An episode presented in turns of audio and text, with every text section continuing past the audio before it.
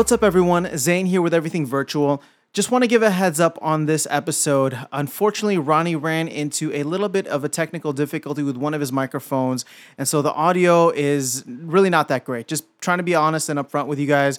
We did figure out what the issue was, but unfortunately, we weren't really able to save the audio here in post-processing, so we still wanted to share it with you guys. There's a lot of really cool things and announcements in the episode.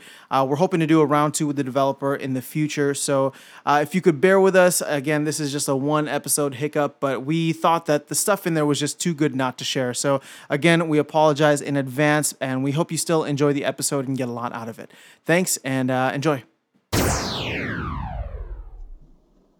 everyone. This is Ronnie at Everything Virtual. And today I have a special guest on our show. I have Andreas. He's the marketing and communications manager for Fast Travel Games. And for those out there that aren't familiar with Fast Travel Games, they're a VR exclusive studio based in Stockholm, Sweden. And they're the studio behind Apex Construct, which was a game that initially came out in March of 2018, about a year ago, on all of the major VR platforms. And more recently, they launched the title with the launch of the Quest. So thank you so much for coming on the show with us today, Andreas. I really appreciate it. Thanks for having me. It's great to be here. Yeah, and I guess before kind of going deep into Apex Construct itself and also the two new titles that you recently announced today, if you could tell us a little bit about Fast Travel Games and more specifically, I guess, how you and the studio got into VR. Sure. I mean, as you mentioned, we are based in Stockholm, and the studio was founded in the summer of 2016. So it's actually this month is 3 years since the studio was founded. Yeah. And our founders were three industry friends, Oscar, Eric, and Christopher. They all had quite prominent lead positions at bigger developers such as EA, DICE, or Rovio, for example. And during their time in these studios, they got to try out early versions of the Oculus Rift, for example, the early dev kits and stuff, and basically fell in love with the medium and the potential for VR gaming for the future. And they started talking about, we've been in the flat screen gaming industry for so long now, it might be time for us to do something new together. And that's they all had a shared passion for VR and the potential of what it could deliver, what kind of gameplay experience it could deliver. So they basically left their positions at the studios they were at that point and founded Fast Travel Games to get deep into VR gaming in the early days. And from there, I mean, it was around the time where HTC Vive and Oculus Rift had recently launched just a couple of months earlier, so VR was still a fresh thing. But they were all convinced that VR gaming would be, if not the exclusive future of gaming, at least a very, very big part of gamers' lives going forward. So that's how it started out. Okay, and that's amazing. I mean, it kind of echoes how we started the podcast, really, because we started the podcast in late 2016. And it was kind of a similar thing, like as far as it seemed to us that it was really evident that VR was going to have a major impact one way or another. And it was the perfect time to kind of start something because it's such a new medium. It's so exciting. Kind of the possibilities were endless. And I know, like, especially hearing from a lot of different developers that were at larger studios kind of making the jump over into VR. I don't know, when did you join the team? Were you there around that time, or did you come later? I came in a little later because I think when they started out, they started to explore with VR gameplay mechanics and had a rough idea on what kind of game they would like to bring. And as that game got closer to being finalized, they also realized that, we have to have someone who can actually bring this game to market. So, they found me, I found them, and it's been a mutual love since then. I actually joined in October 2017. Okay. So a little over a year after the studio was founded. But also, again, I joined just a few weeks before Apex Construct was announced. Okay. Which is, you know, quite late for a marketer to come in and start to create a go-to-market plan in a few weeks, really. But that's what I like to do. So, no, that... You know, similar to Eric, Oscar, and Christopher, who's been in the gaming industry for a long time. And, you know, maybe that's also a big reason why they felt they had to do something new and were excited about VR. And it was some stuff they couldn't do in flat screen gaming. Yeah. I felt the same, really, from a marketing and communications perspective. That I've been, at that point, I've been in the industry for 13 years, and I've been at different companies. I've also been at DICE, EA, for a few years. I've been at Bandai Namco, for example, Japanese developer and publisher. And I kind of felt the same way as they did. Like, VR is something completely new, and I just have to try to utilize all my skills, my toolboxes, and my experience into this new industry that's, you know, is booming or is about to boom. So I actually came in a little later. Okay, on that point, like I that's actually really interesting to kind of hear your story on the marketing side. What's it been like to be on that side of the VR industry and its kind of infancy, and what have the differences been?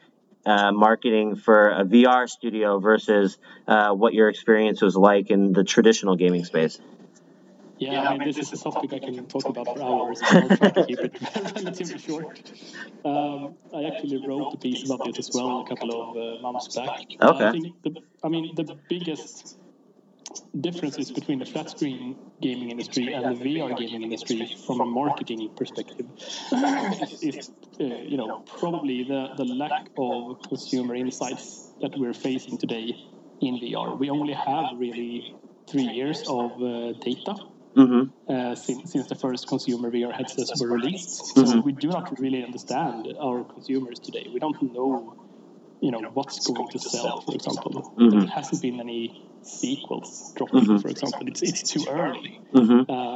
So it's a little bit like going in with blinders on and just trying things for yourself as a marketer. What works and what relates with the audiences and what doesn't relate and why. And just try to build up your own sort of foundation of insights and tools to use as well. I mean, it's...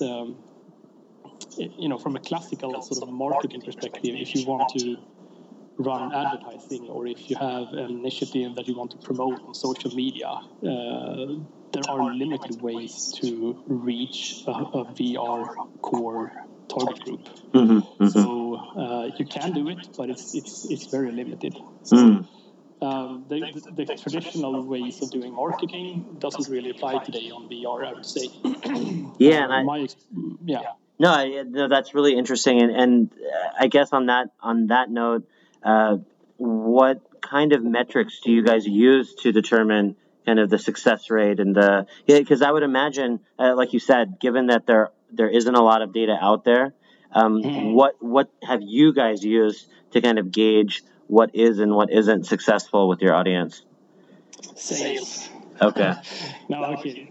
I mean, that's part of it, of course. But, you know, who knows if it's a good or a bad figure that we're looking at. We are happy now with the Oculus Quest launch and the Apex Construct figures, but it's really just, you know, when it comes down to it, it's more like a gut feeling than anything else. We know, of course, what it cost us to make Apex Construct. We know what we have to sell and the revenue we had to gain to break even.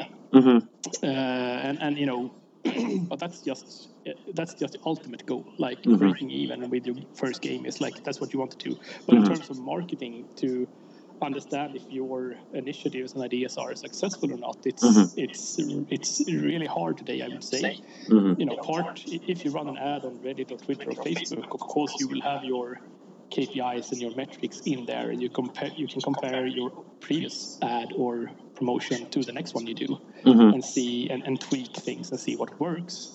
But my feeling is that it's a little bit like all over the place at the moment. So you really have to build your own understanding on what works and what doesn't, because you don't get much data from first party today in VR, which is also, again, it's troublesome for us. We really don't know. how many VR headsets have been sold on the market, especially on PC, on Oculus Quest. We have no idea. Well, we have some idea because we can do some guesstimates.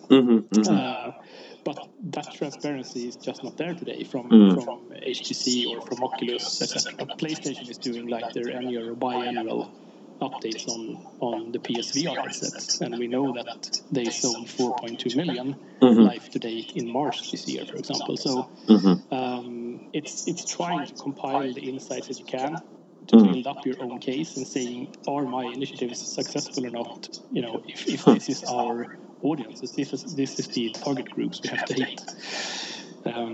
So it's fun. It's also part of why I wanted to join this, because at some point I felt like I'm just pushing metrics around. I have too much insights almost at EA. You know, some say that EA has 97% of all the world's gamers in their database. I mean, almost everyone who's played a game has at some point been in touch with the EA ecosystem and given them some data about themselves. That makes sense. It does make sense, and it's amazing for EA. But it also, you know, if you work with that for too long, it takes away a bit of, like, the fantastical things about doing the unexpected and try new things and see what works, because you really have data to everything for you. Yeah, you kind of know ahead of time. You know, there's a lack of surprises. So VR is really much like going back to the childhood again and rediscovering things that you thought you had, you knew, which is really, really fun for me personally. Yeah, no, I mean, that's a really interesting point, because I think at least so far how VR development has kind of gone, it's amazing to me that with the launch of the Quest, for example, how many titles that came out in 2016 on those platforms that were cutting edge then, are coming back to the market now on a platform that honestly in many respects is still cutting edge. And these titles are being introduced again several years later to a completely new audience. I mean, obviously, there's a lot of overlap in the audience as well. But I guess the hope there with the Quest, for example, is that, you know, a bunch of new people new to the game and new to the medium are going to be trying the game again. So, yeah, I'm kind of curious what it's like from a marketing and development standpoint there, kind of. What the choices are in terms of making a game that is going to perhaps have a longer shelf life, you know, than most. Yeah, that's a good question. I mean, Apex Construct for us is a little over a year old now, and we at the time when we released it for the PC headset and PlayStation VR, we didn't know anything, of course, about the Quest, and we didn't know that we were going to make a sort of a more mass-market version of game, if you want to call it that. So that's true. That, you know, again, we don't really know about the Oculus Quest consumer behavior today. We don't really know how most people are engaging with the Quests. You know, are they moving around? Are they standing up? Are they sitting down? How long are they playing? And stuff like that. If the player behavior changes because the headset is now untethered and more pick up and play, that might also affect game development going forward. For Apex Construct, it hasn't really.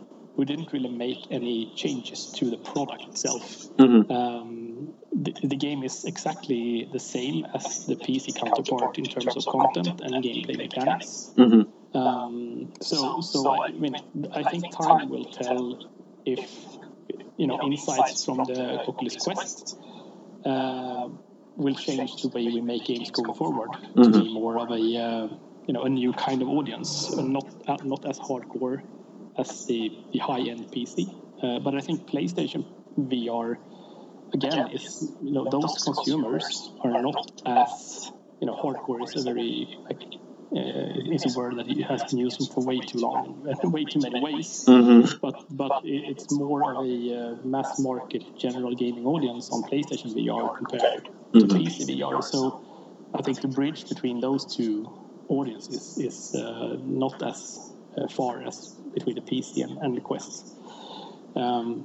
But I think time will tell. It's still early days for Quest. We are, we're super excited about the Quest. I think everyone here at Fast Travel is pretty much in love with it, and mm-hmm. we're playing much more VR today yep. than we did before, because it's so quick now and so easy to get into the game you want to play. No, I've had the same experience. I mean, as someone that is an enthusiast on the PC VR side, since I've gotten my Quest, just realizing how many more opportunities there are to just pull it out quickly and have a gaming session. And sometimes you put the Quest on and you think you're just going to play for 15 minutes and it ends up being a longer session.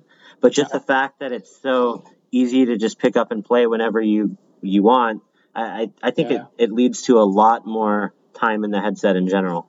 To your point about the different audiences as well, we supported cross-buy with Apex Construct, which means that if you already own it on Oculus Rift, you would automatically get it for Oculus Quest. Mm-hmm, and we discussed that concept back and forth here in the studio, like should we support cross-buy or not? We ultimately decided to do it. Mm-hmm. And the first few weeks now, the sales data we have from the Oculus Quest version of Apex Construct is that it hasn't hurt us. On the contrary, we saw a quite big increase in Oculus Rift sales following our announcement of cross-buy. And the Oculus Quest launch day actually brought the best Oculus Rift unit sales for us as well. And now, 2 weeks in, or looking at only the launch week, actually, of Apex Construct and Oculus Quest, that launch week was 400% better in terms of unit sales compared to the Rift launch week a year ago. Wow. So we have data to support our decision now that, cross-buy didn't hurt our business, because we would never have sold so much if that was the case. Mm-hmm. So that's really encouraging for us, I think. Like, of course, now Apex is part of a new headset launch. That wasn't the case in 2018. They've been out for a few years at that point in time. And I think when we released Apex, Steam had over 3,500 VR games listed. Uh-huh. On Oculus Quest now, it's 52. Well, now it's actually a few more, because a few more was released. I saw that. A few recently came out. Yeah, exactly. But still, I mean, it's a very limited. Yep. Which we, of course, we appreciate that. We're part of the ecosystem, so it's for us as a studio, it's a good thing that the content is curated. That's a totally different thing than what consumers on PC VR has been experiencing for a long time now, both on Rift and Steam VR. Yeah. There are thousands and thousands of games with different quality and different price points. On Steam, you can find games from $1 up to $60, so it's really all over the place. Yep. Oculus Quest is doing something different now, trying to be a bit more curated when it comes to bringing quality content into their store, and trying to be a bit more easy to digest for consumers as well. Yeah. The consumers who are not really used to searching through hundreds and hundreds of games and researching about their games, they're most likely buying games quicker on Oculus Quest. No, that's a really interesting point. And I mean, coming from, again, someone that has had a lot of experience on the other platforms, like on one hand, I love the fact that I'm able to go on Steam or the Oculus store for the Rift and just, be able to peruse and find all kinds of weird stuff from all types of sizes of development teams. And really, like, one of the things that I love about VR the most is how many kind of quirky and kind of out there types of experiences there are. But on the other hand, like, I can't help but realize how much easier it's been for me with the Quest to quickly kind of see what's out there and know, like, what types of games I like to play and what kinds of experiences. Like, there's something about the simplicity and the level of curation in the Quest store that makes buying games, I think, a lot more approachable. So. Yeah, I agree. And they are adding new content as well. I think a couple of days ago, they announced that they would have over 100 games available on the Quest at the end of this year. Yeah. That means that there is like an average 1 or 2 games releasing every week for the Quest. Yeah. That's not Steam numbers, of course. But, yeah.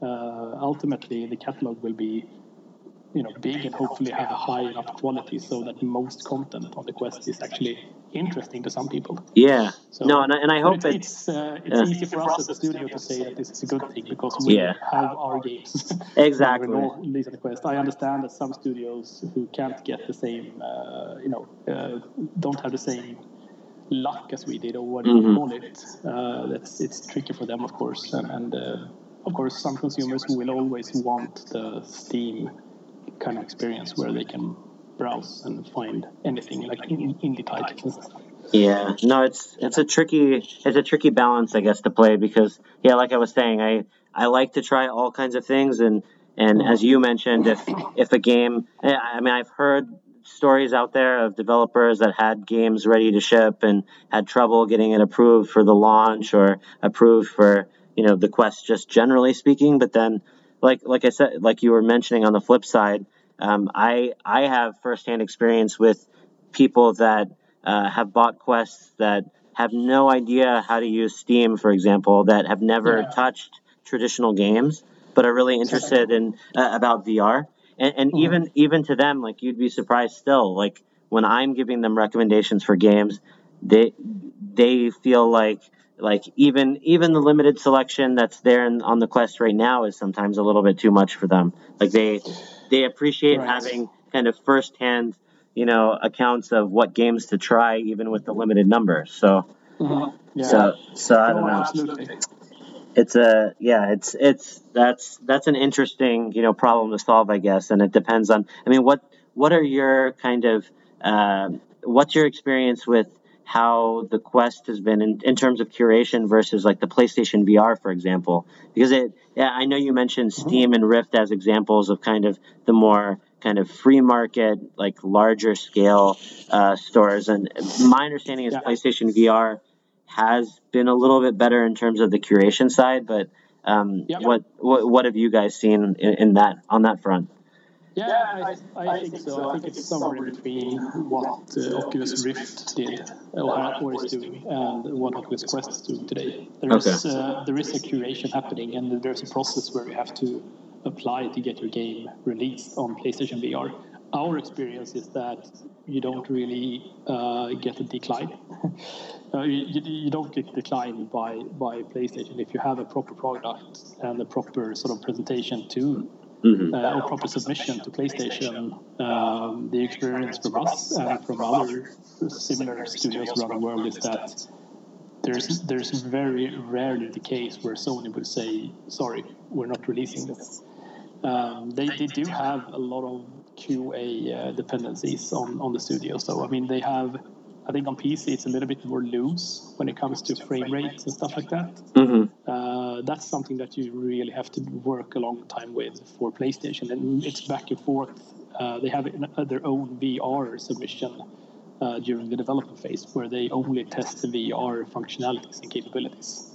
So that's on top of the normal QA submission that you have to do to Sony as well. So if you make your sort of presentation of the game correct, and if you spend time on fixing whatever you need to fix from a QA perspective, quality assurance perspective, then I think you will be able to release on PlayStation. Oculus today is a bit different. They look more at what kind of content do we want on our store. That can represent the headset and be a representation of our audience. So it's a difference. Today, I think there's a little bit, it's around 400 titles that have been released live to date on PlayStation VR, I think. So there's definitely some curation going on, but it's not as harsh as on Oculus Quest, or they have a different mindset and mentality as to what content to accept. In your opinions, have there been any differences? I know you at the beginning were saying that it's difficult to have any kind of metrics on how many, you know, besides, I guess, unit sales on each platform. But in your estimation, are there certain things to focus on to be successful on like the console VR side as opposed to the PC VR side, or? I would say one thing that's been really successful for us, and unfortunately we didn't do it at the launch of Apex Construct, we did it afterwards, but we decided to release a demo of our game on the PlayStation Store. And that demo we had some time ago, we had reached over 100,000 downloads of the demo. And we have seen an impact, quite a substantial impact on the baseline sales, comparing the time before the demo went live, which was summer last year, and the time after. So I think, on the PlayStation Store, there aren't many VR game demos today, which is a good thing if you're planning to do so. Yeah. And that's something we decided to do, especially for a game like ours, where we can, give the first introductory level of our game, which is a story, narrative-driven action-adventure with exploration and stuff. There's a single-player narrative throughout the game. Our first introductory level is I think, we deemed it good enough to entice interest into the product, but without revealing too much of the story and all the gameplay mechanics that we would come to experience later on. So for us, a demo worked out really, really well. We did release a demo on Steam as well. That hasn't been nearly as successful as a PlayStation demo. And I think that's because of the lack of competition on the PlayStation Store today. Really. So that's one suggestion I would give any studio, to have a look at that. It does require a little bit of extra work, of course. You need to make a build for it, and you have to have some kind of wrapping, like a sort of an end. The demo needs to end in an exciting way, of course, and then you have to have some kind of messaging about the game and stuff like that. But if you have time and resources to do that, it's from our perspective, it's definitely worth it. Okay, and that makes a lot of sense. Like, as far as when you released the title on PC versus PlayStation VR, like, how close? Do you remember exactly how close to launch of PlayStation VR you were versus, because PC? I know PC VR had launched, like, consumer PC VR really launched in late 2016. I'm trying to remember when PlayStation VR the launch date for that was. Do you remember? Or yeah, it was I think it was November that year. 2016. So the same year, but close to the end of the year. So that's interesting, because I my gut when you were talking was wondering if the launch of the hardware had anything to do with necessarily the exposure to the demo and sales and all that kind of stuff, but yeah. So it sounds like people were able to find the demo of Apex Construct a lot easier on the PlayStation VR, despite the fact that you weren't coming out at launch. Yes. Interesting. So. Yeah. Okay. That is interesting. So that would lead you to believe that it didn't necessarily have to do with the large volume, maybe, but just the way in which they're promoting content. I'm curious as to kind of what the differences would be. Of course, it has to do with volume. I mean, we have estimated, depending on some data that I've spilled from HTC or from experts, there might be closer to 1 million HTC Vive headsets sold, and around the same for Rift, while PlayStation has sold over 4 million. So even looking at that and taking that into account, we have had 10 times as many downloads of the PlayStation VR demo than we have had of the Steam demo. Wow. So it's not only to do with install base bigger on PlayStation VR. It has to do with accessibility, or how you find your way around the PlayStation Store, the lack of competitive demos from other studios, stuff like that. So and it's still very much the case. Besides just like the kind of obvious numbers, I guess, that of units sold and that sort of thing of different headsets, I mean, what kind of information would you like to have from the first party, from the storefronts and the HMD manufacturers to help you figure out what to do in development? Well, I do think that the Oculus backend dashboard that you get access to as a developer is really great. There you can actually see not only your unit sales per day, of course, it's even sort of a live tracking sales metric or widget in it, but there is also average spent of time in your game, for example. So we know now that people are apparently spending more time on average on Apex Construct on the Quest than they do on Rift. Okay. And then we can investigate, you know, does it have something to do with the kind of player that is actually enjoying their Quest at the moment? Mm-hmm. Does it have to do with the fixes that we brought to the game, or, you know, interface tweaks that we made for the Quest version that is also being brought to the PC version? Mm-hmm. Stuff like that. We can derive sort of insights from that. Then you have, of course, lifetime installs. There's a bunch of metrics that you have in that dashboard, which is great. So I would say Oculus is by far the easiest one to make something out of when you try to make decisions to what you should do next or what you should improve upon your game. And Steam is not as detailed or granular, I would say. I mean, there are metrics, but it's presented in a very, very comprehensive way, so it takes time to digest. Mm-hmm. The dashboard in Oculus is very much a one-pager with widgets that show you basically everything. Okay. PlayStation, you don't have much insights at all. We do have our own backend, of course, where we can look at how many players are coming into the game. That's a metric we're highly interested in, of course, to see how many new players we are gaining, how many are returning players, stuff like that. Mm-hmm. So it's a bit like a cut and paste to get a full picture, especially if you're cross-format like we are. Mm. You have to spend some time actually digesting and collecting data and with using different tools and stuff. I'm kind of curious as far as like your views of the different platforms on on PC VR. How do you view kind of the launch of new hardware? So, for example, you know, the Vive and the Rift, they both came out in late 2016, and they've kind of been established now for several years. But over the course of those releases, we've had, you know, a few smaller, but like we had Windows Mixed Reality come out, which is probably the largest one since then on the PC side. And then there have been, you know, a few enthusiast type like Pimax and these kind of headsets here and there, which I would imagine don't make a huge impact. But I know that, you know, with the Valve Index coming out, you know, later this month for the first wave of people, I'm just kind of curious, do you guys see those as potential opportunities to sell new units of the game, or do you see that as just a continuation of the market that's kind of already out there?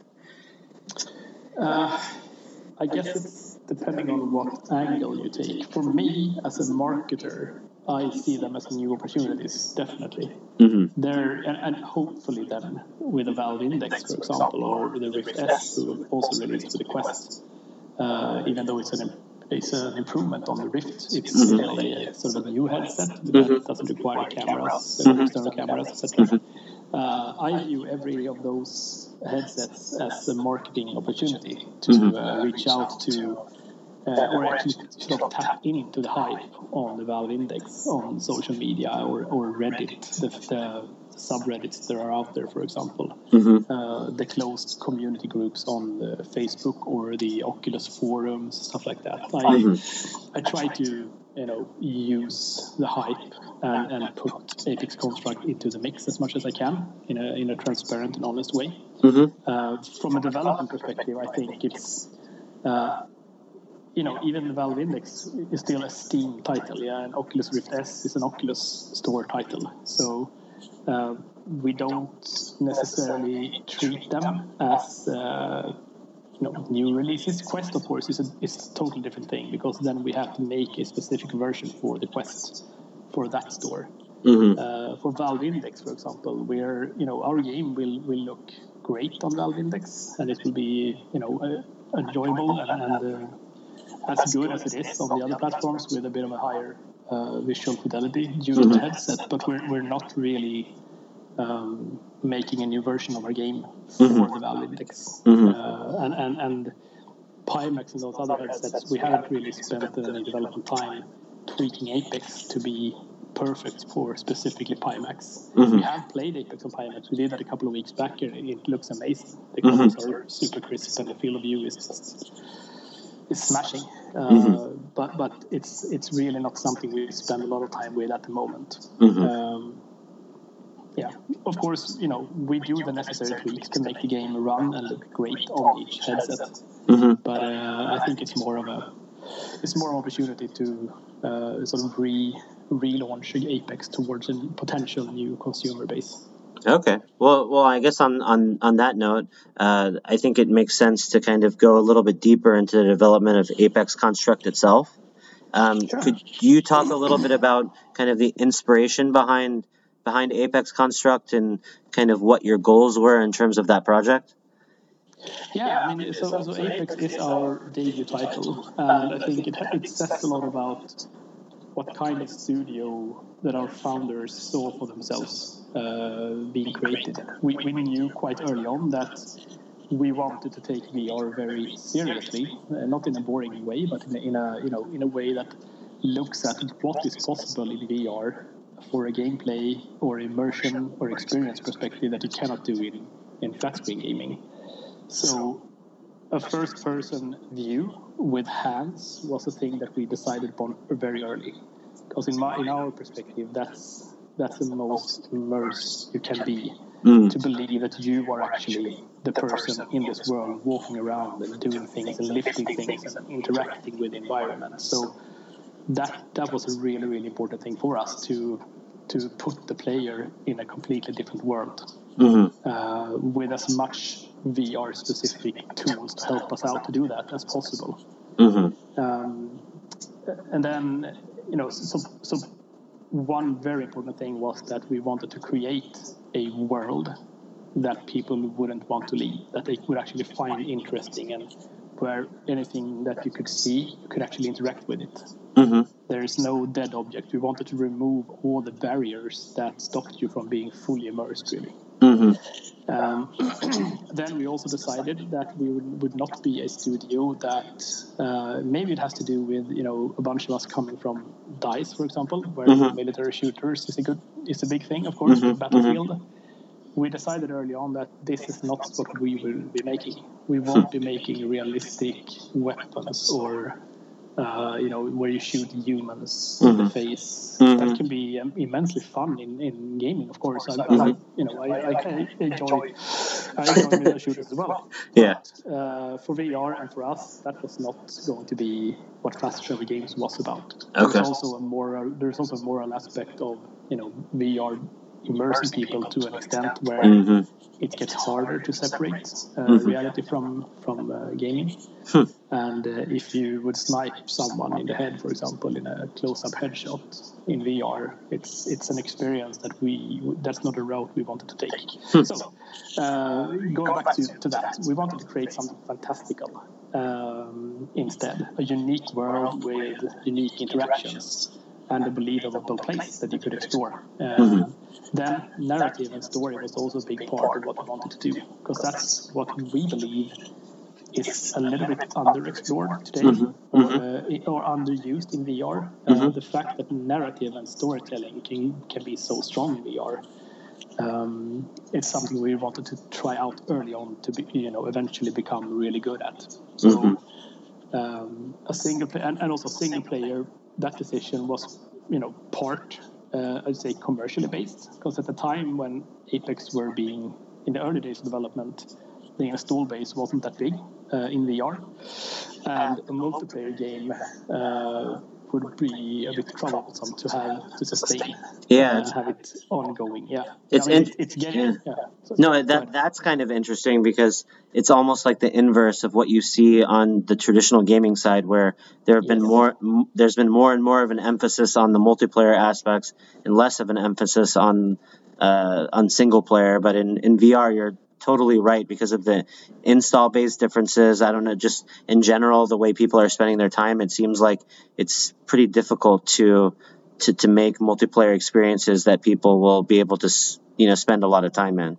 Yeah, exactly. I mean, there are some quite cool examples, like there's a game called Slightly Heroes, made by a Swedish fellow studio here in Stockholm. They decided to do a multiplayer game only in VR, but they also did cross-platform, which means that Go players can play against Rift and against Vive players. And I think that was a great decision that's needed today for VR, for multiplayer VR.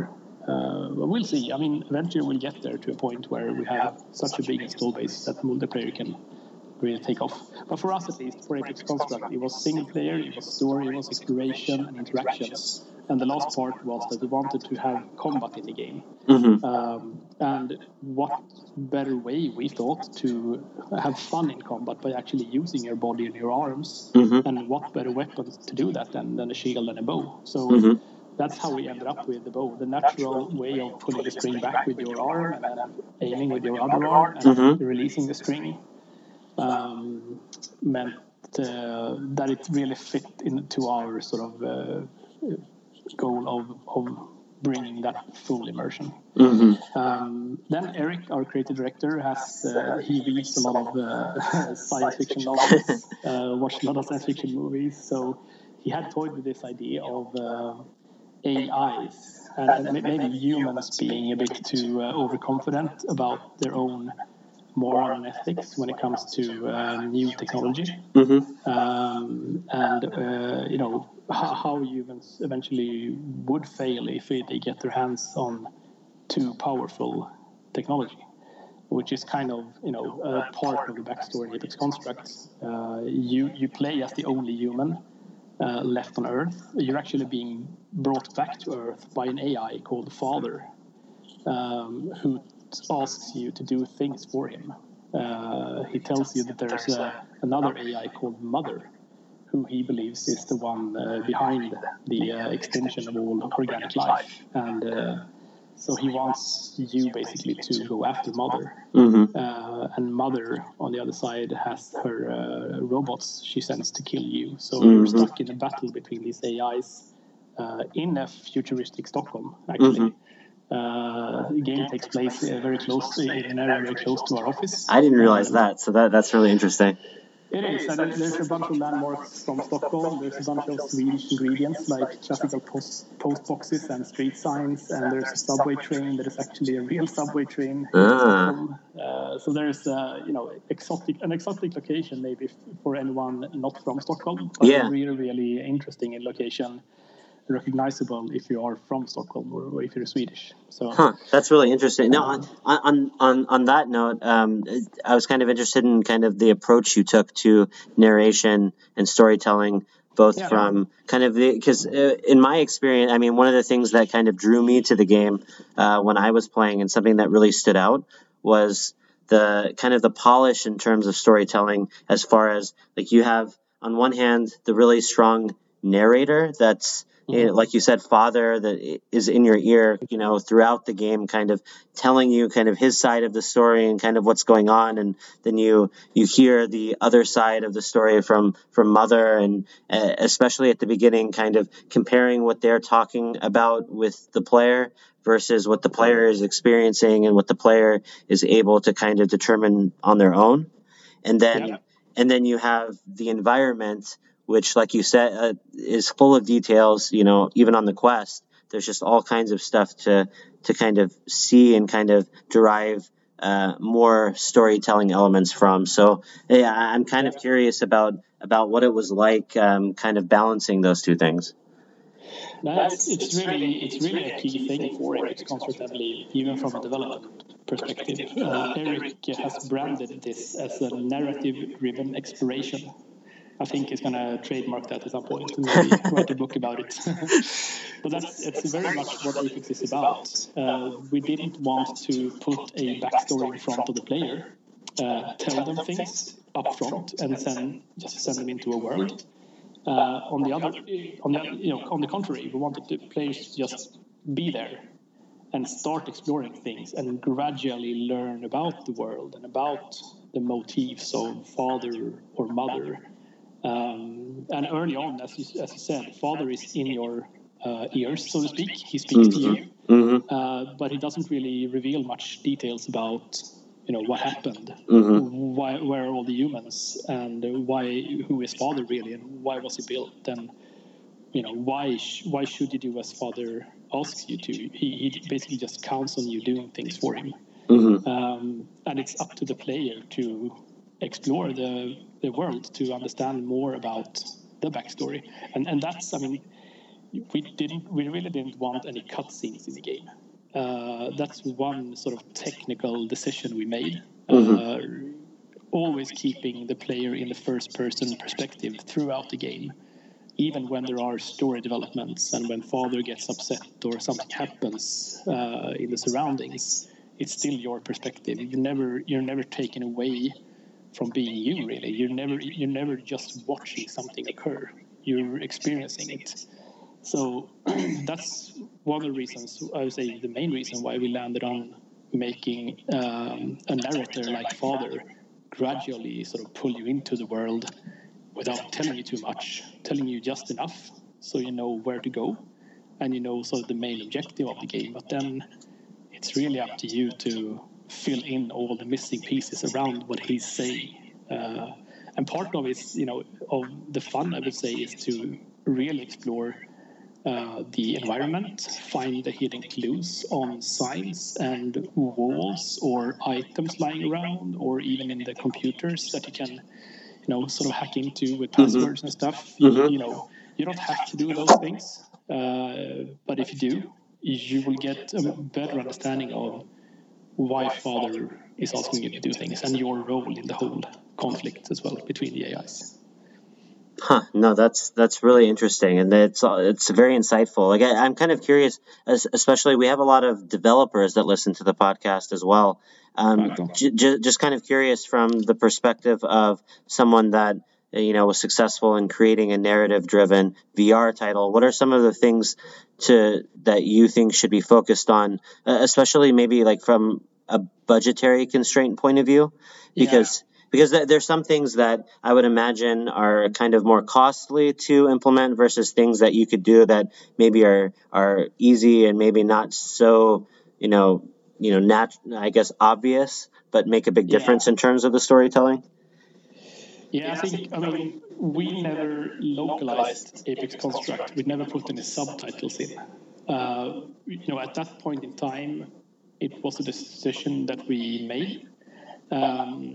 I think if we had been able to go back in time, we would make sure that there were subtitles options and also localization for maybe even the voice, to be honest, because creating a narrative-driven game like Apex Construct really means that you have to get the narrative and you have to experience the narration throughout the game and sort of at least understand as much as you can.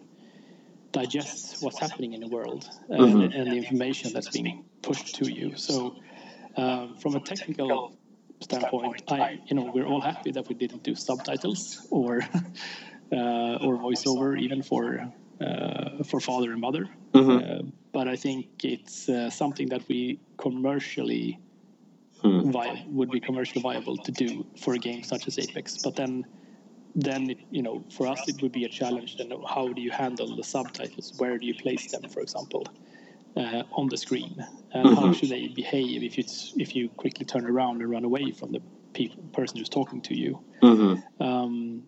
We didn't have, you know, in the game there is no sort of human coming up to you and talking to you. The narrative is being presented in your ear by Father or from like computer screens.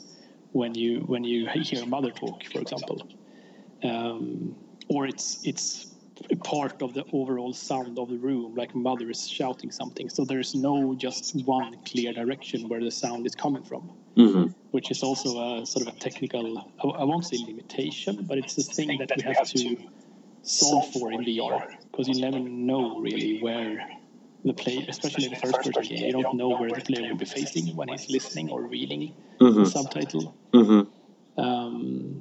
So that's, I mean, you know, going forward, I'm pretty sure that we will localize our games now, since VR is growing in, you know, South America, over in Asia, etc. Mm-hmm. There are more and more reasons to actually do that, and that will have an impact on narrative-driven games and development for those. Like that, so that's one thing I think that we have to solve for going forward. And you know, you see there are some narrative-driven games on Oculus Quest right now, which I believe handles text on screen in different ways and you know, all interesting ways. But I still haven't seen an industry standard when it comes to storytelling. And also, you know, some might want to experience or explore with cutscenes or cinematics being shown, etc. We didn't do that for Apex because we believed it would take you away from the immersion, break off the immersion. But it would be interesting to see studios who actually successfully can implement cinematics and cutscenes in their story-driven games. See how that looks in VR. Yeah, no, that's a really interesting point. And I guess on the issue of immersion and kind of mixing the narration with the gameplay, I know you talked a bit about why you decided to use a bow and a shield and kind of the mechanics of the action.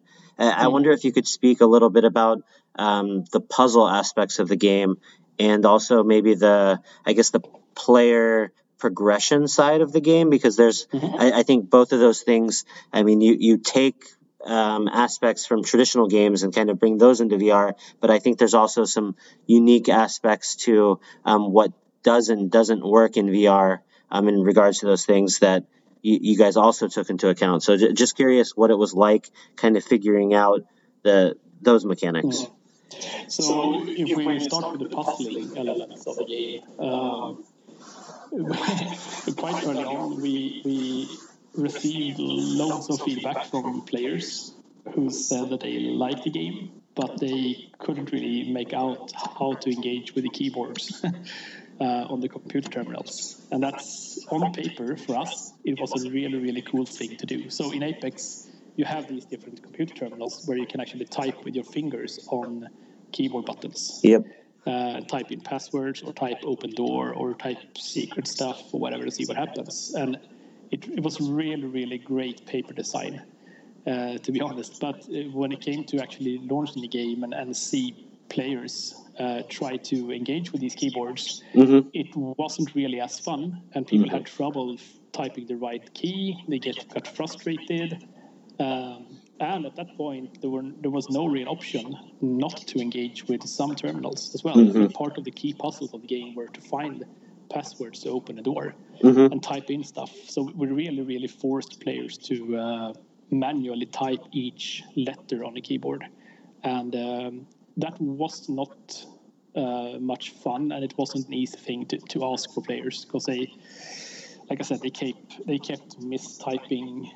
They tried to delete something, but they accidentally instead put a double K or in whatever. So it wasn't really. I mean, it's more of a design choice from us, I think. You know, since we built the game partially on puzzles that were dependent on these computer stations, we had to make an update quite soon following the release, where we added options for quick bars, etc. So you could, instead of typing each word, if you had a password, it'll show up, and then you press that password really, and it opened the door. So that really solved for that. On that issue.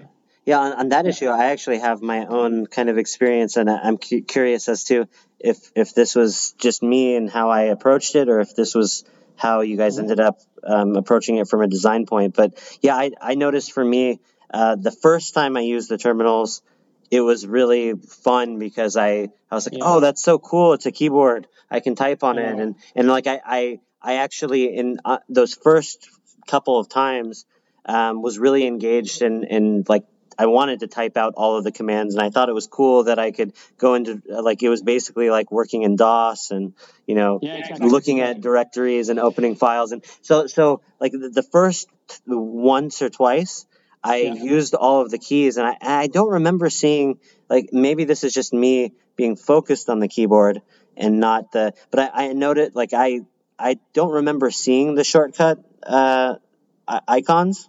And I didn't have, but then a couple of times in, when I started getting a little bit like, I've done this a few times, I just want to move on, you know, through the puzzles. That's when I started noticing the shortcuts. So I don't know.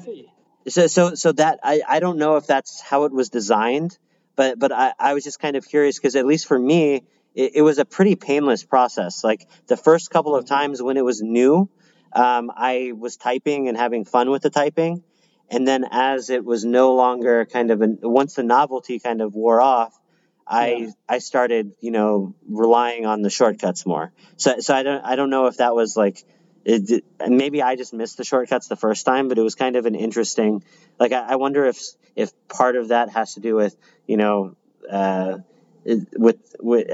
wonder if some of these types of things in VR, it's fun for a while and then you can kind of move on from it, if that makes sense. I think so. Yeah, I do think so. I think there's very few gameplay mechanics that you can sort of rinse and repeat for a long time that still is fun. I think combat is one scenario where you can, with small differences in combat, for example, that's can still be enjoyable and fun. Speaking about the progression system in Apex that you asked about as well, we decided to, let the player evolve during the adventure by collecting RP, which is called the Radiance points in the game. It's basically the experience currency. And you get those by finding secrets or killing enemies. They drop that sometimes for you. And between each mission, you get to the safe house. That's also something we really wanted the players to have in VR, a place to go back to and just rest for a while and look at your sort of weaponry, look at your collectibles and breathe, mm-hmm. and then start your next mission again. Mm-hmm. And in the safe house, you can, if you want to, of course, or if you're more of a hardcore gamer, you might skip it, but you can upgrade your bow, your arrows, and your shield to do more, take more damage or do more damage, etc. Mm-hmm. It's still, it's not an RPG. It's more like an action adventure with light RPG elements, I would say. Mm-hmm. And we decided upon that route because having too much of a information-filled progression system would be tricky to present in VR. Mm-hmm.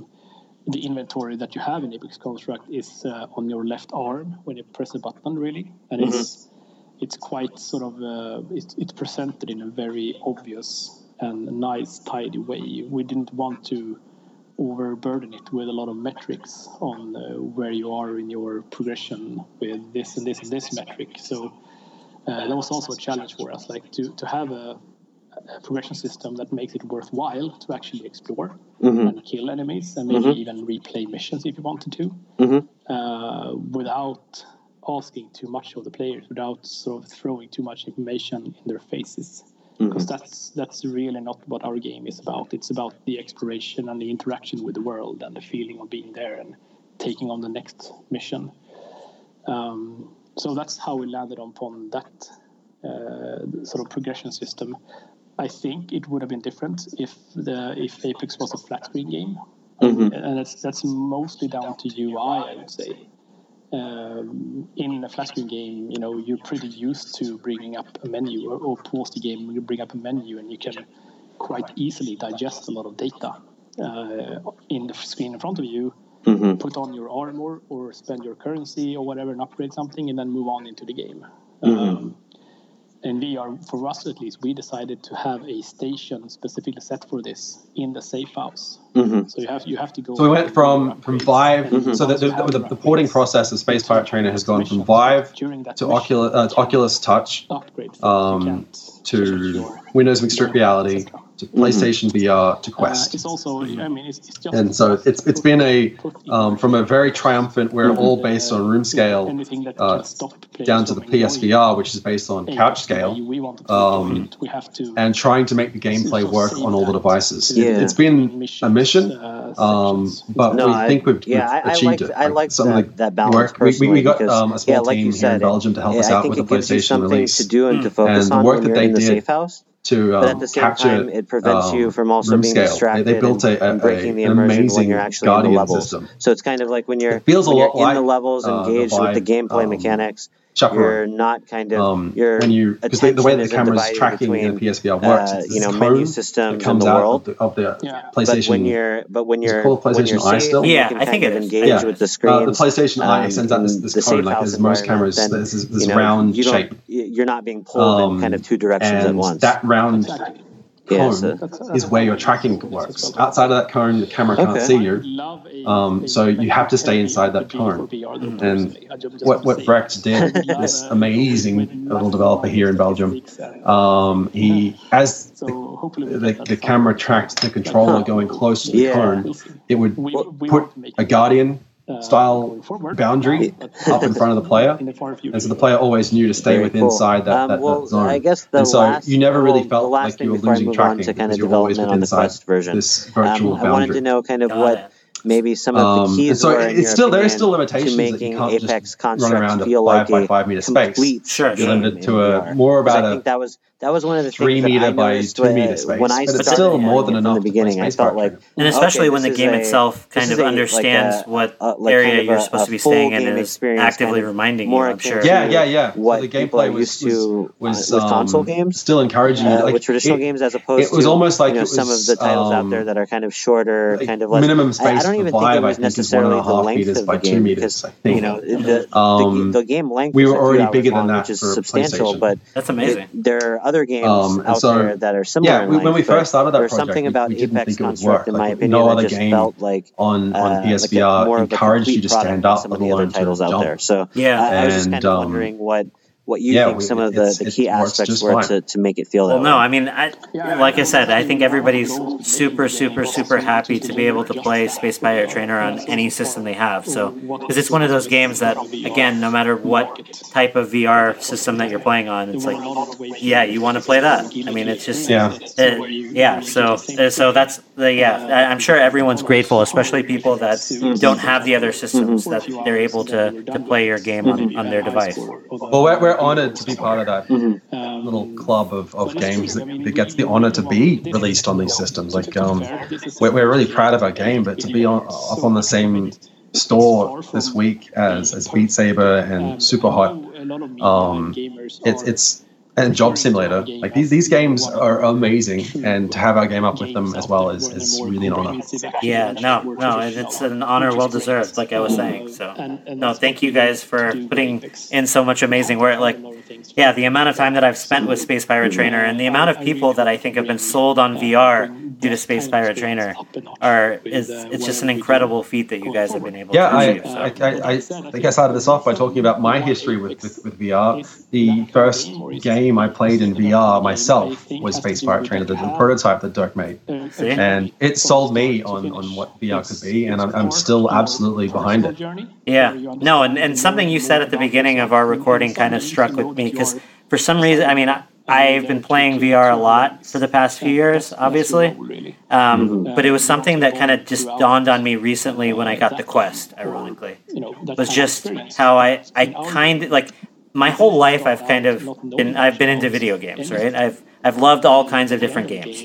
But I don't know, the last couple of weeks, I think I started realizing that I'm kind of getting out of my love of some of those traditional 2D games, and really VR is starting to take over as really the only way I want to play going forward. And that's something that's just, I mean, I'm sure there's obviously going to be games out there that, like that I have to play that are 2D or whatever, but especially with the Quest being so easy that I can just pick it up and play it anywhere, it's just finally kind of superseding that part of my life where I could kind of see myself not having that other thing that I've been so used to for so long, because I now have something that in a lot of ways just makes me so much more immersed and so much more into the game experience than I ever was before. So as we both started off talking about having family as well. It's one of the reasons why I still am addicted to my Switch, for example, is that I can play that while interacting with other people in the local space. That is true. So I see room for VR being everywhere, but I also see it. I still pick up Into the Breach on my Switch like every time I can, or play Animal Crossing on my phone or whatever. There's absolutely in my mind space for both to exist long into the future. Moving on to, I guess, what it was like. But the Quest has made it a lot easier, and I do play Beat Saber a lot more than I used to. I just put it on, I play three tracks, and then I go back to playing something on my Switch or doing my work or cleaning my teeth or whatever. PlayStation VR, because it's now so much easier for me to just start VR. Because it's also instant on, put it on your head and you're in the same game you just left. Yep. As opposed to having to boot up a PC, go through all the driver updates, hope that nothing's broken, work out why your dongles aren't dongling anymore. That, I guess, to maybe it's just a plug and go experience with the Quest. Yeah, no, and you're right. Like I should calm myself down in terms of. I think it's just a matter of we have so many great options now in terms of hardware that, like you were kind of saying before. Whatever hardware you need to best implement or best express the gameplay concepts that you're trying to get across, that's kind of the hardware you should be using. And so now finally, I think, me personally, VR is getting to the point where if I want to be kind of immersed in a world within the game and to be able to, for me personally, VR is kind of the best version of that, of those types of experiences. But yeah, there's so many types of experiences where, you don't need to be in a place necessarily. You are playing with your friends, or you're doing this or that, and so. Obviously, these are just thoughts that recently have been popping into my head, and like I said, I'm surprised just because I've been using VR for a long time now, and I didn't necessarily have those thoughts maybe even like 6-7 months ago. You know what I mean? Like it's just something that started creeping up with with the Quest and with some of these other, and it's just interesting. From our team, we're still all obsessed with any video game. Our team meetings for a long time were held in PUBG. Now we just we very rarely meet up in VR. Most of our meetups are done in person or in Discord or in the chat of a video game. That's awesome. But VR is important to us and to our day-to-day engagement with gaming. But it's not a replacement. That's awesome. And on that topic, where do you see VR naturally expanding in the future? Are you guys, just kind of riding the flow of where the technology, or is there a specific direction that you'd like to see VR take? I think we sort of ummed and ahed around it before. The pass-through experience of the Guardian system in Quest, I think, is to me from one of the game then to the Quest, because I think the hints, and I think at OC5 at their keynote, Oculus even mentioned it, that the future of augmented reality is probably virtual reality, GPU power, and I'm really interested in seeing how that grows by teams that are smarter than me. The 6 degrees of freedom tracking and it.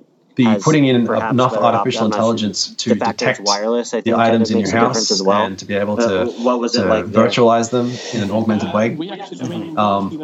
We've only just started. Like some of the stuff from the Modbox guys on the old Vive days, like they're amazing. The AR stuff, the demos that they're making for hardware that doesn't exist yet.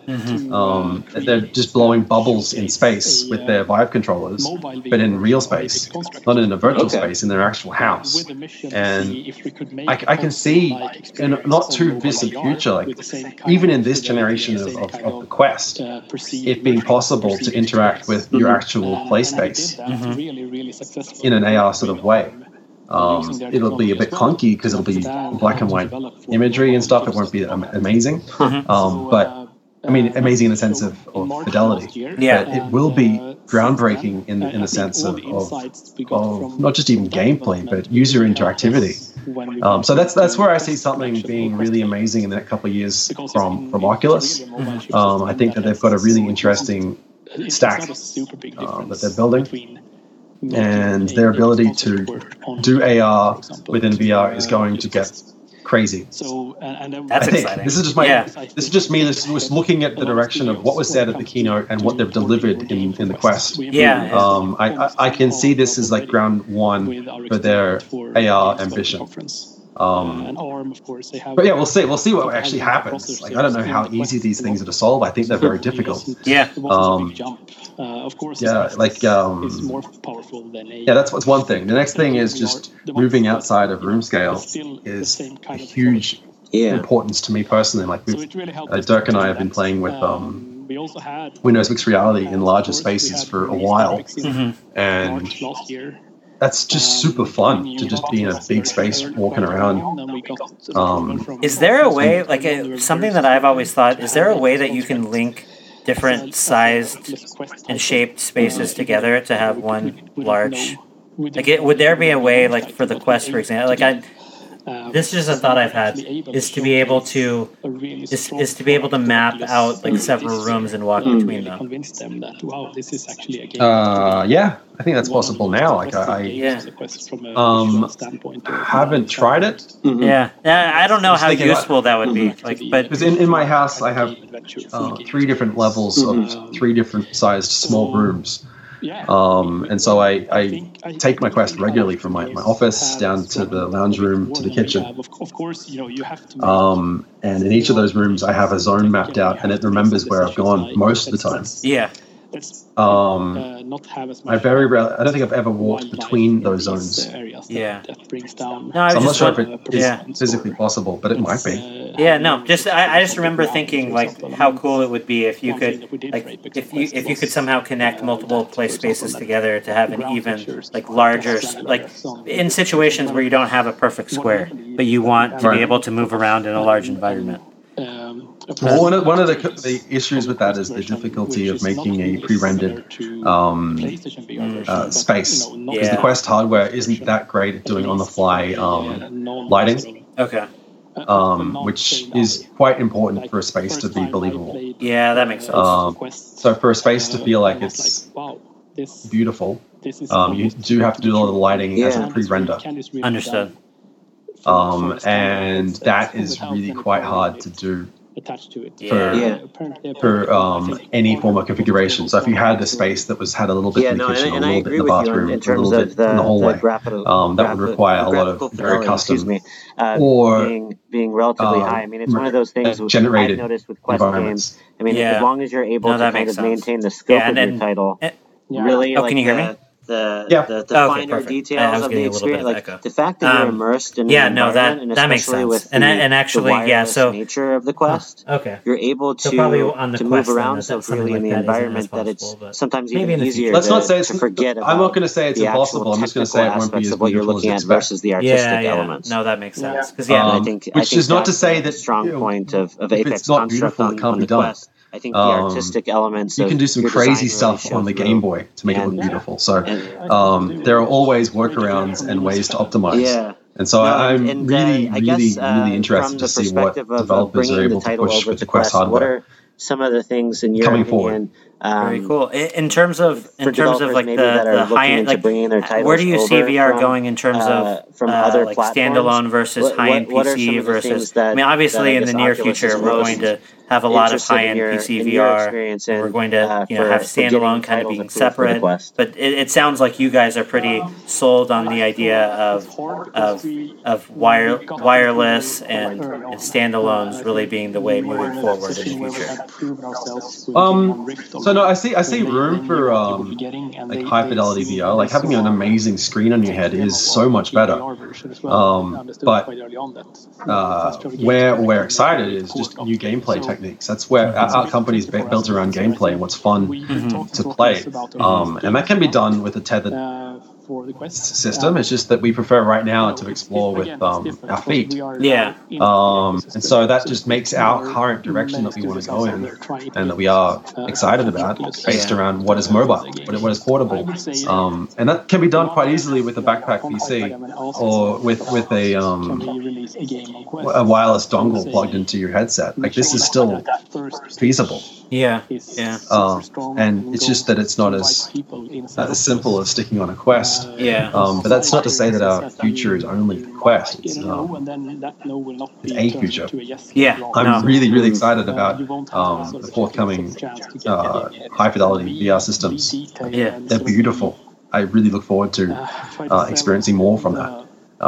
But it's so much easier to put on a Quest. And why Quest would need it. No, I agree. No, again, as someone that as someone that kind of put the money down on all of these different things, like I could not let myself not have a Quest. I had to have a Valve Index. I have to have all of these different systems because they all kind of bring something unique to the table. They're all really, really good at what they do, from what I understand. So.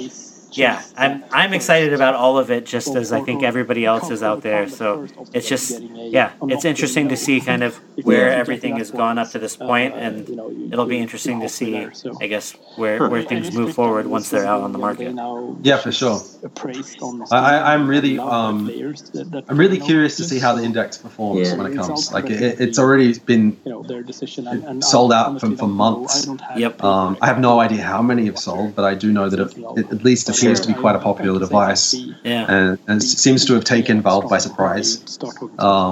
Okay, no, that's good advice. But the future of VR is a total question mark, but I know it's exciting. Now I think I hear you.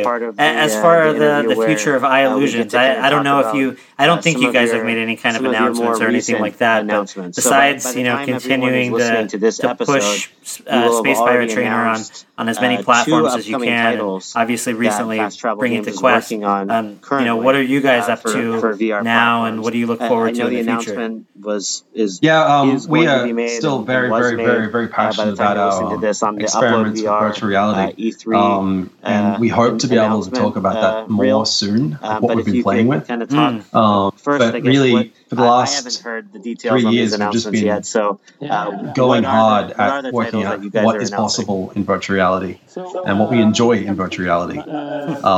Working with a lot of different teams around the world on just experiencing their products. Some great narrative stuff from the team at Cloudhead. Some amazing gameplay from the teams at Vertigo Games. We've made Arizona Sunshine and Skyworld. Going forward, we just want to continue making amazing experiences. It was so good that we felt, and that will most likely be in the shape of a virtual reality product soon, sometime. We may end up going back to making phone games, maybe, if we have one that we want to do. I know that Dirk himself has wanted to release his phone game that he paused for the Vive. The snowboarding one? Yeah, he's still very passionate about that, and every now and then I see him daydreaming about what if. He's a very passionate snowboarder, and I'm always curious. In the back of my mind, I just know that someday he's going to want to make that real. But I know that right now our absolute dedication is on VR. Awesome. Well, because we have so much unanswered stuff, and we want to be there to experience it. Well, yeah. Thank you again for taking the time to speak with me today. And like I said, I'm sure I speak for everybody else out there, and Zane and Damon, who weren't able to make it today. That thank you guys so much for bringing such an amazing title out. Like I said, I'm gonna get off of this recording, and I'm going to go play some more Space Pirate Trainer now. So it's just one of those things you guys have brought so much fun to so many people. So. Well, on behalf of iLusions, this is Wim, Dirk, and I, and all of our amazing guys who have helped us out over the last 3 years of development. Thank you so much to you and your team, and to all the players out there who have been dancing up the leaderboards. We have had a lot of fun making Space Pirate Trainer, but it wouldn't be anywhere if it wasn't for the community helping us out during the early access days and continuing to help out and support us. We really appreciate it. All right, well, thanks, Chris, and we look forward to seeing more from you guys in the future.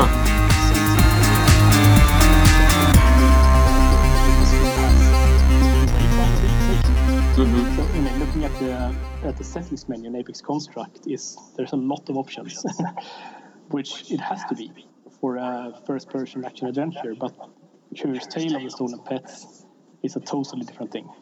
So we're super excited about that game and what it can do from a VR accessibility standpoint. Mm-hmm. We really want players to take their time and enjoy the worlds and the music and the surroundings and interact with the environment and all that and move on at their own pace. That's really exciting. Yeah. Yeah.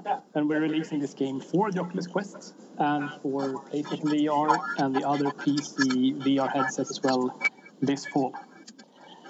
So hopefully we'll be able to bring some more information about this game towards the end of the summer. Excellent. That's exciting to hear. Just from my perspective, it almost, and again, I haven't seen the assets or anything like that yet, but it sounds to me like it harkens to some of the titles I tend to go back to the most in VR, which is like if you can have a high quality, accessible experience, that's something that I think you can share with people easily and and show people the magic of VR in a very, intuitive way. Yeah, that's exactly what we're hoping this game will bring. I mean, it is not made by a massive team. There's not, tens of millions of budget in going into production here. This is more of a down-to-earth, passionate, heartfelt project for us. Awesome. And who knows where it goes? We'll see. I'm excited to see about the reception when we let players to try out this game for the first time. But of course, we also like the bigger productions like Apex Construct, of course, and this will most likely be a very exciting things for a bunch of VR players out there. But we have just announced that we are making Budget Cuts 2 together with Neat Corporation, who made the first game. Neat Corporation is a Swedish VR studio. We used to share offices with them in Stockholm, actually, before we moved out to different locations. But we're still very close to each other in Stockholm, and we're friends since years past. So we've been toying ideas back and forth, about VR and what could be done in VR, and what worked great in Apex, what didn't work great. They have a lot of experience from the first Budget Cuts, which was a massive success, of course. I mean, just to let you know, we've had, I think at this point, several people from their team on our show before, so we're really familiar with them, yeah. That's cool. I mean, they're very different as a studio than we are. They're much younger, and we're much older. So, but it's great because we have different kind of experiences in the gaming industry, and we have different kind of mindsets and different kind of mentalities when it comes to gameplay design and art and stuff like that. And it's been a really great marriage now. So. Budget Cuts 1 had a demo a couple of years back that was hugely successful. Mm-hmm. The full release of the first game was early summer last year, and it's been a massive success for Neat Corporation. So it's super exciting to sort of co-develop the sequel together with them.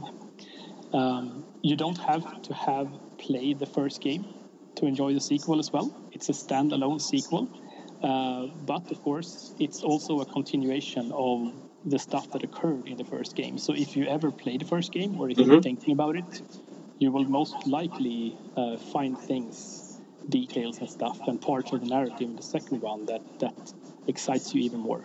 Huh, interesting. And I know you guys obviously have focused on narrative and storytelling and that sort of what I guess are you guys bringing to the table as far as like why did it make sense to kind of partner on this project, I guess, and what are your main goals with the sequel compared to the original? So Eric, our creative director, is also the writer of the sequel. Okay. So we're trying to sort of expand on the story from the first game, which was you spend your time in an office space really, and you had a story of robots taking over all the humans. The human role really in existence. Mm-hmm. Now in the sequel we are bringing the player out from the office spaces to a whole plethora of different environments, and you actually get to take down transport this time rather than just sort of being reactive and try to stay hidden in the first game. This time it's still a lot about, you know, sneaking, the stealth. But you're also being much more proactive. You have more toys to play with, and you're actually going into the belly of the beast to take down the whole corporation of robots before humans are completely extinct. So part of it is very much the narration of the game, but you know, most of our studio is involved in the development at some point, both in terms of art, in terms of tech, in terms of gameplay design. There's a bow as a weapon in the sequel, for example. But it's not the bow that we made exclusively, but it's stuff like that, like trying to expand on the gameplay, the environments you get taken to, and the journey you make throughout the game is, you know, we don't reuse an environment. You don't travel back to previously used environments. This is very much a massive tale from the start to finish that takes you through across a super cool environment. I mean, you're standing on the top of a train, or you're inside an elevator in the Transcorp Industries building in the next scene, etc. So variation is a big thing. That's really exciting. And the game is actually called Budget Cuts to Mission Insolvency. So. Yeah, you know, at this point in time, we will have revealed the very first trailer of the game, and we will have seen some gameplay as well, which is available on both the Fast Travel Games and the Neat Corporation YouTube channels, and of course in the Upload E3 VR showcase, where we presented it. And we are releasing it this year for all the high-end PC headsets at this point in time. That's as much as we can say. We're hoping to bring it to PlayStation VR as well, but we'll see about that when we end up. Right now, it's HTC Vive, Oculus Rift, and Windows Mixed Reality. Okay, and just curious, like I don't know how much you're able to share with me, in, as far as like the tech side of things, but does the game share more in common with budget cuts, or is it more in common with Apex Construct? Like who's? Yeah. I think we're definitely building on the foundations of body cuts. So we haven't really used any much assets from Apex into this. Okay. A lot of the development has been from the ground up for the sequel. Okay. But I guess anyone from the tech team could answer this in more detail than me. Understood. Okay, yeah. And as far as the first game, again, like it's kind of, this is an interesting situation because it kind of involves an original game that you didn't work on. But is the game still, like the original budget cuts kind of had an emphasis on room scale VR? And I didn't know if that was something that was still going to be a focus of the sequel, or if it is. Yeah, very much so. I mean, that's the good part of the first game are being brought to the sequel as well, and room scale and the unique way you move around in the game, even through the teleportation aspect, which is sort of custom made for buddy cuts. That's staying in the sequel.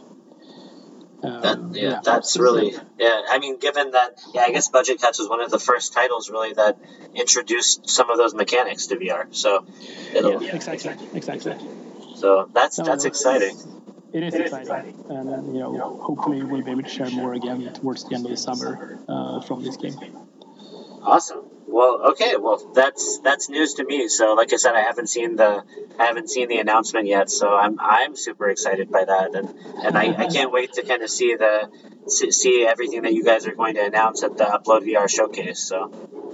Yeah. No, there's a bunch of cool stuff happening at the moment, and it's all coming this year. So. All right. Excellent. Well, I guess before we kind of wrap things up. You know, I think this discussion was a really great kind of summary of kind of where VR has been and part of where it's going. But I wanted to kind of get your take on that in terms of, I mean, it sounds like, you know, from kind of a marketing hat standpoint, from what your role is at Fast Travel Games, there's certain things that you'd like to see be more developed on the VR platforms as far as, you know, metrics and all of that, though that is, I guess, part of what's so exciting about being a part of this industry. But where would you like to see things move forward on that front, but perhaps just more generally, just as someone that loves VR, like what are you excited about seeing happening in the space in the coming, you know, months and years? Well, I'm really excited about the start for Oculus Quest, first and foremost. We see and hear things now, and VR is being talked about in a way that we haven't seen before. You see, you know, lifestyle influencers or traditional media or general gaming media who hasn't really covered gaming VR before, talking about VR, which is, and that's due to the Oculus Quest now being put in the hands of people who haven't really gotten the chance to experience VR before. Mm-hmm. That sort of, I don't think, like, you know, people, experts in the industry always talk about when will the hockey stick occur, when will the iPhone be here for VR, you know, when we'll see a mobile phone take off for VR. I think Oculus Quest is the first step towards that at some point. Mm-hmm. We as a studio are super excited about making more content for the Oculus Quest. Apparently, it's off to a really good start. I hope that Oculus actually have stock enough to fill demands. It's being outsold all over the place right now, and we haven't really seen much coming into physical retail in Europe yet. So I still think, like, the next few months and, you know, towards the end of this year, we will have our eyes on what the Oculus Quest impact really means for the industry. Mm-hmm.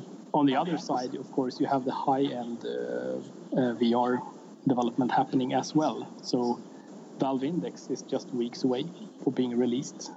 And it's just, you know, I'm in love with it. I think it's, you know, I love the Quest as well. I love how easy VR is to just engage with now, but I'm also a sucker for, you know, those kind of high-end experiences that really brings me somewhere else, with the attention to details and the fidelity and the resolution and the field of view, all those things that, you know, in all fairness, Quest hasn't pushed those areas yet. What Quest does is pushing the accessibility and a potential start of mass adoption for VR to a completely new audience. But I'm personally equally excited to see what's happening on the high-end spectra of the industry. But then I think, you know, if Quest is the thing to watch out for this year, I am also excited about the Vive Cosmos coming from HTC, which we haven't been given much details yet, but it looks like it's going to be sort of a hybrid between the standalone Quest-like headset and the headset that you can power to your iPhone or your computer if you want a more, you know, high-end experience. And that's on paper that's super exciting. And I agree.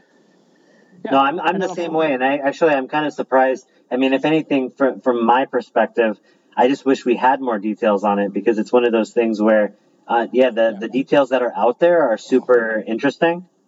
Yep. So I can't wait to learn more, but man, like it seems like a strange move to not release some of those details now, given how much hype there is on all of these other platforms. Like I really want to see kind of what that is, because if it does end up being that hybrid, I think that is going to fill an important kind of void that we have in the marketplace right now.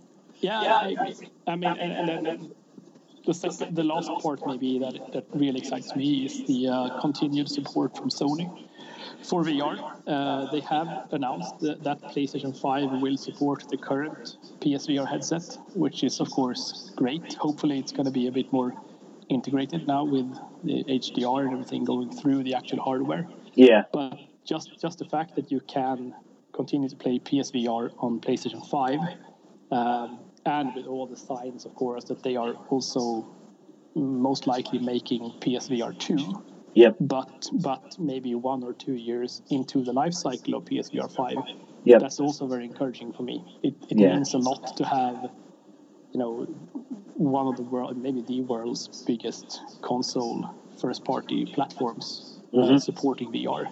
I agree. I would love to see Microsoft doing the same thing with Xbox. Yeah. You know, that's likely to happen at some point. So, you know, do that, please. And then we have all the boxes ticked through for VR to really take off. Yeah, I can only imagine what that would do for the install base, because obviously yeah. the Sony install base is huge, but to have the entire, you know, kind of high-end console market space be a potential platform VR would be really amazing. And I mean, exactly. Yeah, as a developer creating a cross-platform game that also, you know, includes Microsoft and Xbox, it could mean a big difference in terms of end revenue and getting development cost back. Yeah, so. No, I totally agree. And as a podcast that has been mostly focused on the PC VR side of things, I can tell you that, like, I am often super envious of kind of some of the amazing titles that have came out on the PlayStation side, because I think they're doing a great job of being able to fund and bring to the market a lot of stuff that wouldn't be coming out otherwise. You know, there's. No, I agree, and you know, they do a lot of great games. I mean, I personally think that, you know, the best VR games 2018. Came out on PlayStation VR. Yeah, no, I don't disagree. So yeah, so that's it's all. It's only a good thing if, you know, other first-party companies get involved into VR as well. So we'll see. I mean, it's.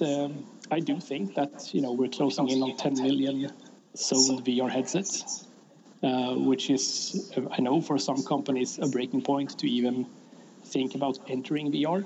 Like one of the bigger flat screen publishers, for example, they might see an interest in using some of their known IPs to try and test the waters in VR if the install base is big enough. And 10 million is what we're likely to hit, I think, early next year or so. That'd be amazing. That would be amazing. So it is really exciting times for VR. I think Quest has given that boost now that the industry needed. And with the other things happening as well, it's very encouraging to be working in this industry at the moment. No, I couldn't agree more. And as just someone that's been enjoying the content that all of you guys put out, I mean, yeah, and there's so much to play right now, regardless of what platform you have. And there's a lot of things to look forward to. So, yeah. So. Definitely. So awesome. Well, I guess one last thing, and because this just popped into my head, and since I have you on the show, I might as well ask in case you're able to talk about it. For Budget Cuts 2, I don't know. I don't think you mentioned anything about, like, Valve Index specific support. Mm-hmm. Are you guys planning on doing kind of any special kind of features for the Index controllers or anything like that, or is that something that you can't really talk about yet? Well, the gameplay that has been shown on the Upload VR E3 showcase, that's actually on the Valve Index. So, oh, okay. Yeah, awesome. I can leave it there. Okay, perfect. So I guess that'll speak for itself. Yeah, I guess so. Okay. Well, that's fun to hear, because yeah, as someone that is eagerly awaiting to get, you know, his Index, I'm definitely looking forward to trying as many titles that have, you know, controller support as possible, and I'm looking forward to trying some of those unique features of the Index. So. Right. Yeah, me too. It's an amazing headset. So yeah. Awesome. 3 more weeks, I guess, from now, or 2 more weeks when this airs, I guess. No, exactly. So all right, awesome. Well, thanks again for joining us on the show, and for people interested in kind of, you know, in following Fast Travel Games more closely, for giving you guys feedback, for following, you know, the progression of your new titles. What's the best way for people to do that? I'd say our social accounts, of course, is at Fast Travel Games on Twitter and Facebook and Instagram. The website is fasttravelgames.com. It's really complicated stuff here, but on there you can find if you want to send an email to us, for example, or if you want to apply for a job or something. Everything is present on the official website. So I'd say those are the main channels. Okay. Excellent. All right. Well, thanks again, and yeah, we look forward to learning more about budget cuts too, about the curse, the Curious Tale of the Stolen Pets, and I look forward to spending more time with Apex Construct. So thanks again for joining me today. Of course. Thanks for having me. It's great fun. All right. Well, take care, and we'll be in touch. Yep. Take care. Bye bye.